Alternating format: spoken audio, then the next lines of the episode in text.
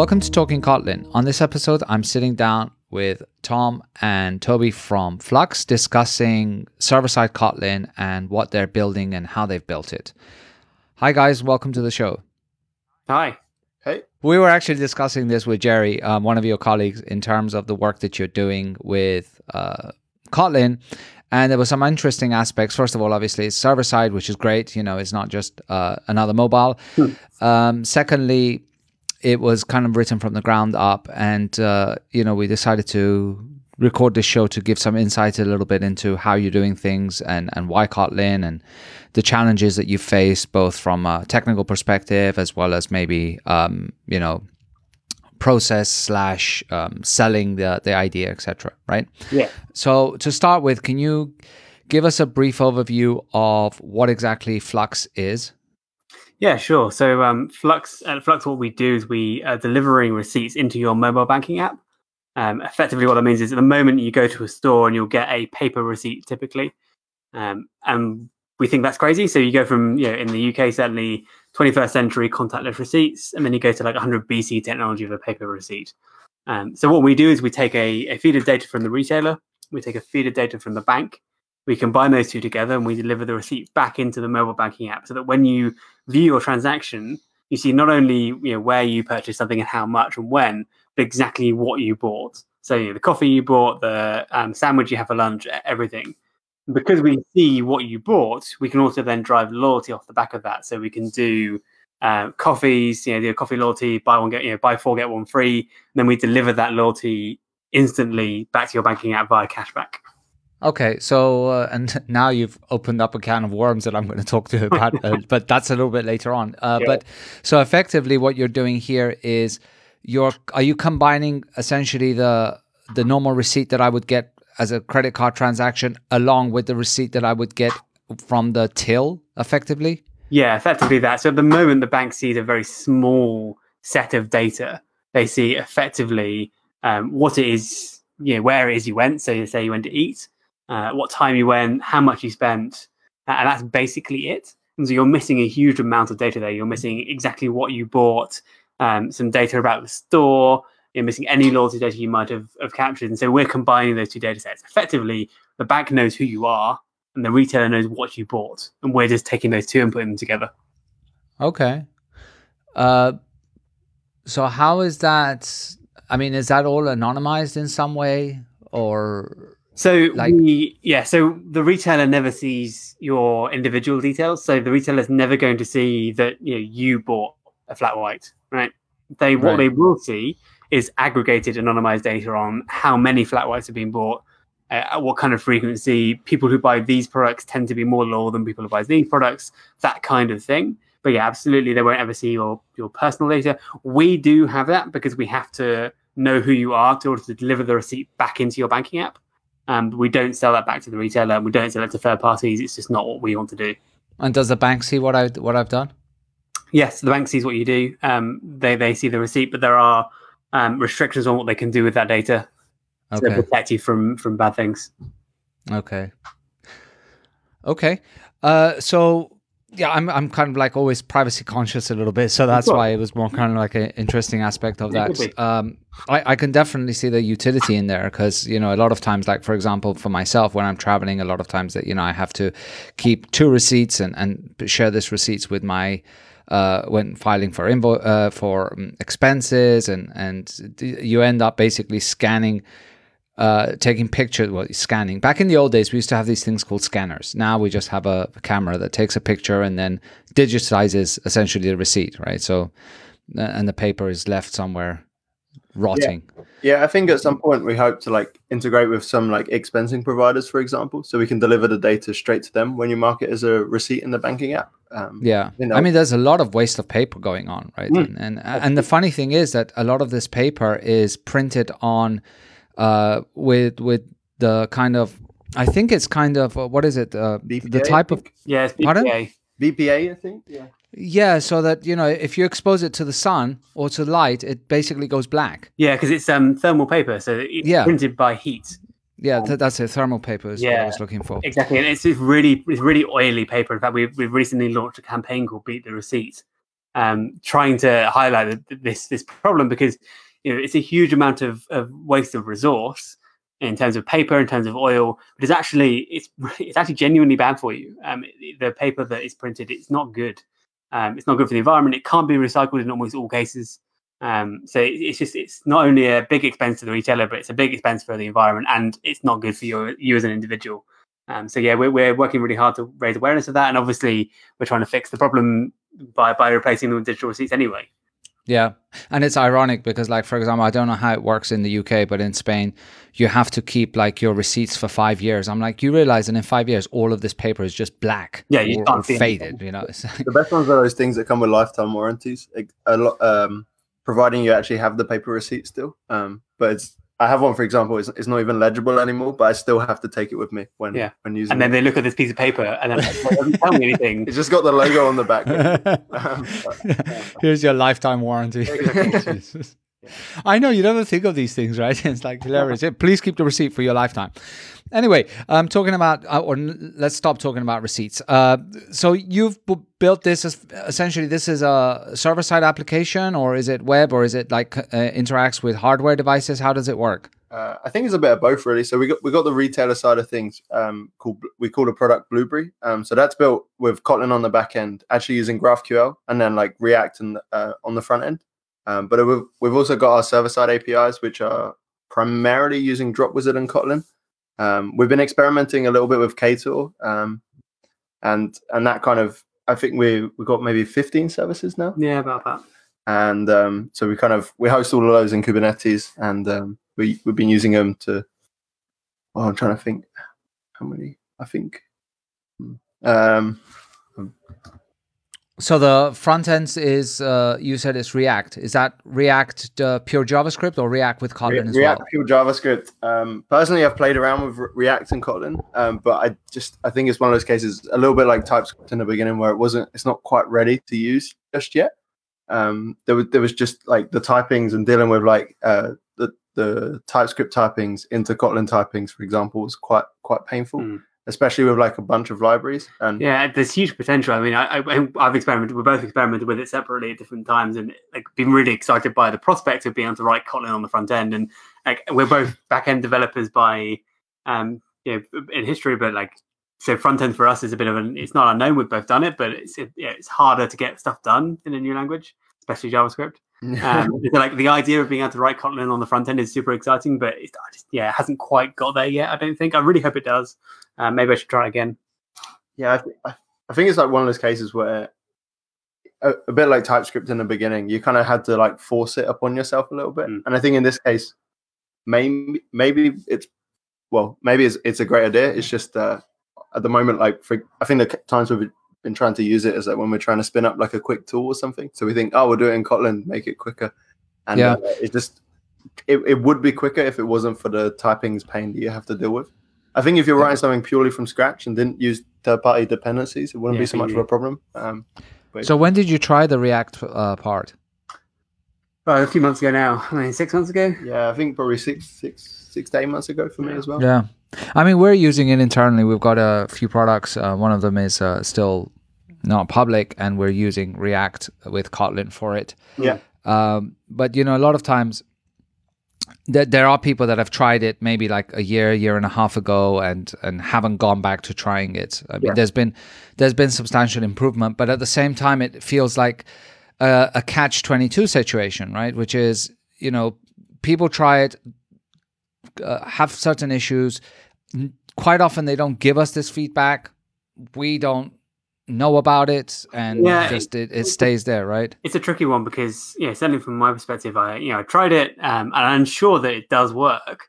It's just that i couldn't make it work. And then yeah the amount of time that i am able to dedicate towards that kind of an experiment yeah. obviously especially working in the startup environment that we're in is, is relatively small. And so you know you give it a go doesn't quite work you move on. You know the time to you know, give that feedback and also you know, giving that feedback I'm sure that if I spent more time, I could get it to work. And so it's not that it's broken; it's just that I can't. I haven't figured it out yet, right? I'm not smart enough. Absolutely, and, and I'm not. And so yeah. yeah, I think that's one of the really exciting things about Kotlin is it is moving so quickly that I'm sure that if I looked at it again, it'd be a whole lot better. And if you get it again another six months' time, it will probably be really good. And so I hope that we will do that, and I'm sure we will do that. Um, and there's a huge amount of great work going on. So um, I'm very optimistic about that future. It's just uh, you know, when you're making quick decisions at a startup, you have to uh, you, sometimes you have to stick with what you know. Sometimes you have to try something new. And the sure. Cases. And we shouldn't lose sight that your main goal isn't to provide feedback for our tools, but it's to actually deliver value for your business. yeah. But um, with Kotlin on the server side, you have been successful, right? Yes. Yeah, I'd okay. say Kotlin on the server side has been a great success. Um, right. It's made our code a lot better, a lot easier to read in, in most cases. Um, yeah. And just honestly, it's made being a developer a nicer and more pleasant experience. Yeah. So, what were you before being Kotlin developers? So we were Java developers before that. Um, much, you've yeah. done. I don't know a few other languages, but like ma- mainly Java. Uh, yeah. I played around a bit with Go, like, um, but yeah, I was also did Ruby for a bit. So yeah, yeah, um, yeah. and actually, I, I, immediately before switching to Kotlin, I was writing an iOS app in Swift, um, and loving Swift as a language. I think it's a great language. So well, yeah. it's a great language, especially when you compare it to Objective C, which was just garbage. Um, and so, you know, coming to Swift and being pleasantly surprised by how much better it was, and seeing some of the features in Swift and thinking, I really want this on the Java side. And then Kotlin comes along to in my sphere, it's existed for a while now. Um, I, I, came became aware of Kotlin and thought, well, this is great. This is exactly what I want. And the more I started using it, the the, the nicer it was to to work with. And you've talked about being a startup. Yes. Uh, how many people are you? So total team size now is around twenty. Um, on the development side, um, we're about kind of six or seven Right. And was Kotlin a hard sell?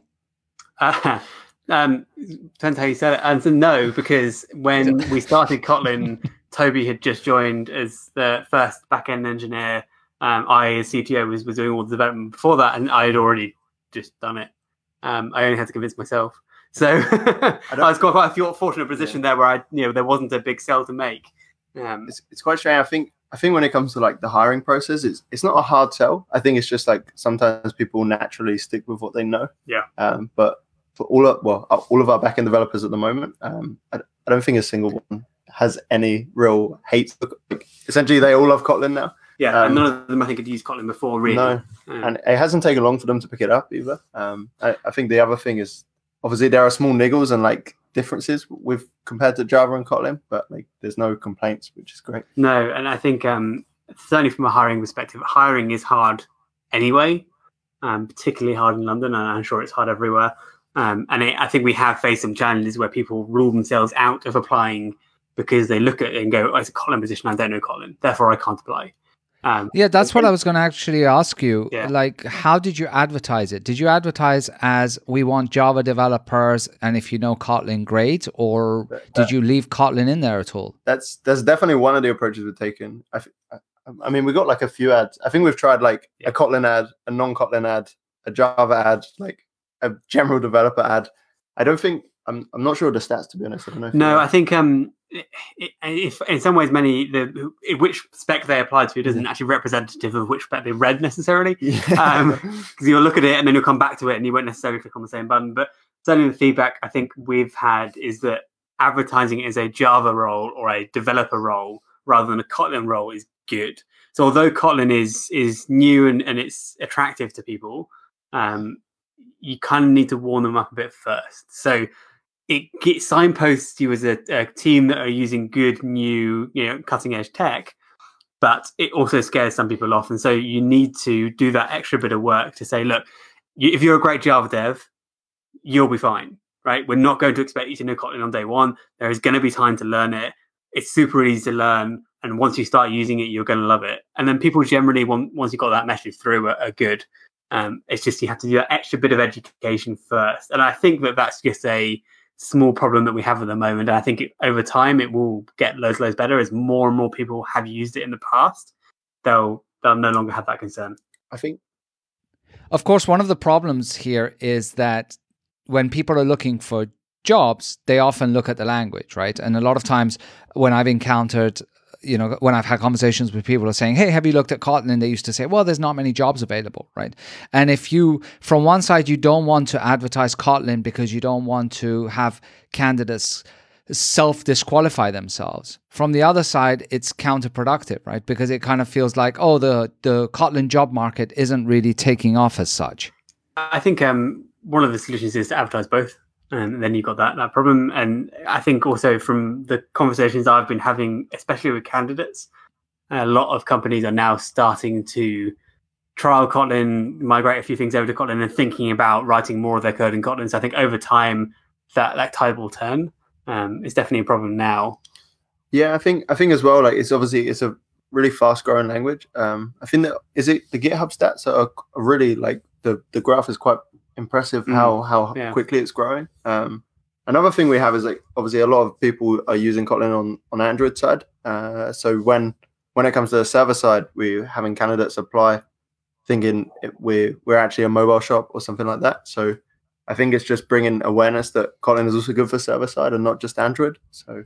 Uh, yeah, which is which is a good point as well, right? Because a lot of times people, when you talk about Kotlin, they automatically say, "Oh, it's an Android position." Yeah. So explicitly saying this is server side or it's desktop or it's not Android is also um, valuable there, right? Yeah, I think Google adopting Kotlin for Android was a, a blessing and a curse. Um, you know, yeah, it massively increased popularity and, and awareness of it, but you know, it would be such a shame if Kotlin became a mobile only language because it's it can do so much more than that. Yeah, and a, a, lot of times I have these conversations with people of, of, I say, you know, are you using Kotlin? No, we don't do Android development. Yeah, yeah but Kotlin isn't only and oh, it's not only an Android language. No, it's, it's not. Uh, yeah. uh, Google's anyway. language is usually another thing I hear. So. Let's not go there. Um, so, but I was just thinking that maybe one approach would be, you know, we're looking for Java and Kotlin developers, and then like a sentence. If you don't know Kotlin, don't worry. Right? Yeah. It's it's kind of you'll you'll pick it up in a week. I think that's almost kind of what we um, what we've got written. I think the key thing is like just we ha- I think we have a spec now with just Java and a spec with just Kotlin like in the header because some people don't go even any further. You know, when they see something they don't really know. Uh, yeah, I think it's also Java is a is a big world. It's not it's not like a, a language that's been around for a couple of years, is it? So it's I think there's a lot of different like people with lots of varied experience with Java. So it's just kind of some of those are more interested in Kotlin than mm-hmm. others. Now you have the classic uh, I've used Java EE, and then you ask them, and then they've never used Java EE, it's Java SE. Yeah. But uh, other than so, that, yeah. But, I wonder if it would make sense to just say we're looking for a JVM developer because really uh, Java as the ecosystem is way more, uh, you know, versatile in comparison to something like .NET. I mean, usually when you would look for a .NET developer, what you were really saying is, I want a C sharp developer yeah, because, you know, even Microsoft doesn't really care about F sharp, and uh, and and here it's not right. Here it's like, yeah, I know Java 2EE. So can I use Scala for it, or can I use Kotlin, or can I use Groovy, or whatever, right? Or, or Spring, or what have you. Well, yeah, and it raises really interesting questions about what the future of Java and JVM are, right? Because you know, yeah. in many ways, a lot of what was good about Groovy got folded back into the language, um, you know, which is great. And is the same thing going to happen here? Is it going to end up being that we have five or six different languages that everyone that exist in the long term? It's hard to know at this point, but um, well, I guess you've, got, exciting. you've actually still got you've got like uh, Scala. Also, Clojure is quite, quite yeah. popular on the JVM as well. So, um, yeah. I guess the JVM itself is becoming a platform that yes. will be used maybe more than the language itself. So. Yeah. So, talking about the actual platform, uh, you mentioned that you are developing this with Dropwizard and that you had looked at Ktor. Yeah. Now, before even mentioning Ktor, it's interesting that you picked Dropwizard because usually when people talk about server side and with Kotlin, it kind of like automatically moves towards Spring, right? Or Spring Boot. Yeah. So, I mean, I, I probably should check my dates here, but in, in my mind, what happened was Spring existed and was big and horrible and painful to work with, and did did amazing. Like to be clear, did amazing things and like moved the state of the art on, but after a while becomes big and bloated and hard to work with. Drop Dropwizard came along, kind of helped created that, and like it was a much smaller package. It was much more concise. It worked out of the box, and out of the box, it does lots of the things you wanted to do, like logging request responses, you know, all just like useful stuff you need. Uh, and then Spring Boot was the stripped down version of Spring that kind of copied what Dropwizard did. And so, in my mind, you, you kind of tend to either use Dropwizard or Spring Boot. Um, and Spring Boot certainly seems to be more popular. I don't really see a massive difference between them. They, they seem to approach things in a pretty similar way these days. Um, and it's funny how over time, you know, Spring was massive. Spring Boot is like a smaller version of Spring. Now, like Ktor and, and like, like that make Spring Boot look big. Um, so over time, things have become much smaller, much quicker, much more compact. I, I, could be totally wrong here. To be honest, I don't know Spring Boot very well at all, but I think it takes like the dependency injection approach from the beginning, whereas Dropwizard is a bit less magic yeah. and like you kind of add the magic yourself. Um, I think the reason that Ktor appeals a bit more to us is because we, we we started out obviously without really knowing what services would kind of look like, and now we, we know that realistically, we've got a few big services that need to become much smaller. And this is where Ktor is great because first of all, it's like the it's like really native. It feels like really nice to use, but also is like super, super simple really. And and hopefully it means that we can just have a real small but simple service that does what we need. And rather and like multiple ones rather than having like one big one in Dropwizard, for example. Yeah, Ktor in many ways seems to discourage you from creating large services, um, which is is good. Yeah. It's funny you keep talking about that, and I'm just looking at the Ktor website, and we haven't used the word microservices anywhere. Maybe if we do, that would attract more people. oh, microservices, yeah, I mean it's a very abused term, right? But um, I think the other thing that really appeals, to be honest, like Ktor client, because like HTTP clients, for example, you've got a bunch of Java ones, there's a bunch of Kotlin ones, but like it doesn't seem that any of them. You have Fuel, for example, which is super nice, but again, is like more slightly more focused towards Android. Yeah. Um, what about OKHTTP? I mean, don't you generally like? Isn't that somewhat of a standard? I think so. I mean, to be honest, we don't use it. I can't remember the the one we use is oh, like uh, a really use, small random one of GitHub. Uh, I can't remember. I want, want, to say Kevin. Kevin, yeah. Kevin, Kevin, someone. Yeah, it's, it's um some project. I, I, think it's reasonably widely used. It's um basically all an HTTP client in one class. It's, it's both good and bad. A really, micro HTTP client, maybe. That's of trendy way of saying it. Um, um, yeah, like it's pretty good because it's really easy to use, but it's also got some foibles that make it hard. I mean, at this point, we've wrapped our own layer around it anyway um, to do the kind of Flux specific bits and pieces. Um, so mm-hmm. it, for us at the moment, our HTTP library is actually not super important because it's just doing the, the heavy lifting part. Yeah. Um, but yeah, I think might, we might be approaching the time where it needs replacing fairly soon. Well, I, I think it's also like to be honest, we've been using coroutines a bit more. Yeah. Um, obviously, this is where Ktor is like first class support for them, and the same for for the, the client as well. Um, from memory, yeah. like everything is like coroutine based in both of those cases, so it's uh it's much more native and like nicer to use rather than having to like force it into something that, that isn't designed from the ground up around it. Yeah. So how many services did you say you have right now, roughly? I think it's like 15 roughly. Yeah. 15. And what is the balance there between Dropwizard and Ktor? Uh, to be honest, we have no Ktor services in production right now. It's yeah, like, is that got, something I'm actively working on? Yeah, we've got two or three, I think, okay. that are, are, being developed and are in kind of testing stages, but yeah, not not production yet. Okay.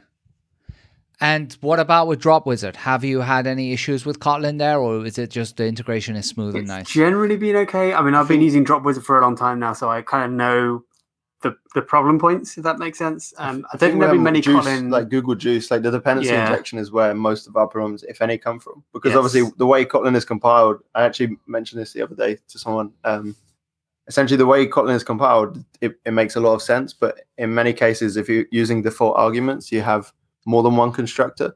So then when using dependency injection, it breaks at runtime, but everything compiles fine. Um, I think that's the only real notable issue with it. Yeah, there have been some weird stuff towards transactionality, but I think that was yeah. that was down to our code rather than Kotlin. Yeah, we were just talking about that uh, a couple of days ago with uh, Kevin Most. We were I was doing an episode on compiler plugins, and we were discussing this. You know, one of the issues that you have with using serialization where you have to kind of provide default parameters and then one of the plugins that exists is the no args or or uh, yep. or no init i can't remember the name. Yep.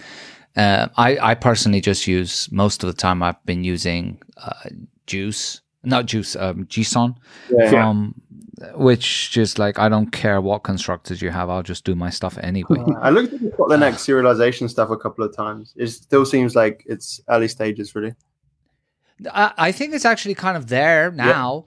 Uh, we have support on the JVM. We've got support on JavaScript, and I think that native is more or less there. I think, to be honest, uh, I think I was more speaking in performance. But then again, I, I suppose something that's like multi-platform, you can't necessarily expect to be like as fast as something like Jackson, for example. And it's also like very payload specific, I suppose.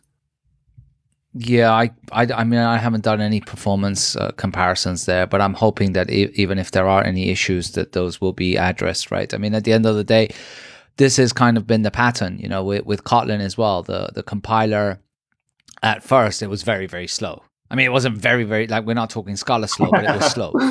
Uh, and one of the promises was, hey, let's get it as fast as Java, and we're not there yet but it has been increasing over the over the years, right? It's the point now where we don't. Yeah, it's not it. noticeably slow, to yeah. be honest. Yeah, I think on the Android side it's a little bit more, but yeah. then it, it, always goes back to what part of that is Gradle, what part of it is Android Studio, what part of it is, is annotation Kotlin. processing in Android as well, isn't there? Yeah, Which yeah, it's, it's I don't think we there. have any. If, at all. I mean, we have, I don't think we have any at all. No, none explicit. I, I don't think. Yeah, think any, yeah. So. And that's the other thing with annotation processing as well. I mean, you were talking about this in regards to uh, Spring, where you said there's a lot of magic, right? Uh, I'm not familiar with Dropwizard, but you know sometimes you you do look at some of these frameworks, like for example, even Spring Boot, and you see one method with one line of code and then 30 uh, annotations above it. Yeah. Right. Yeah.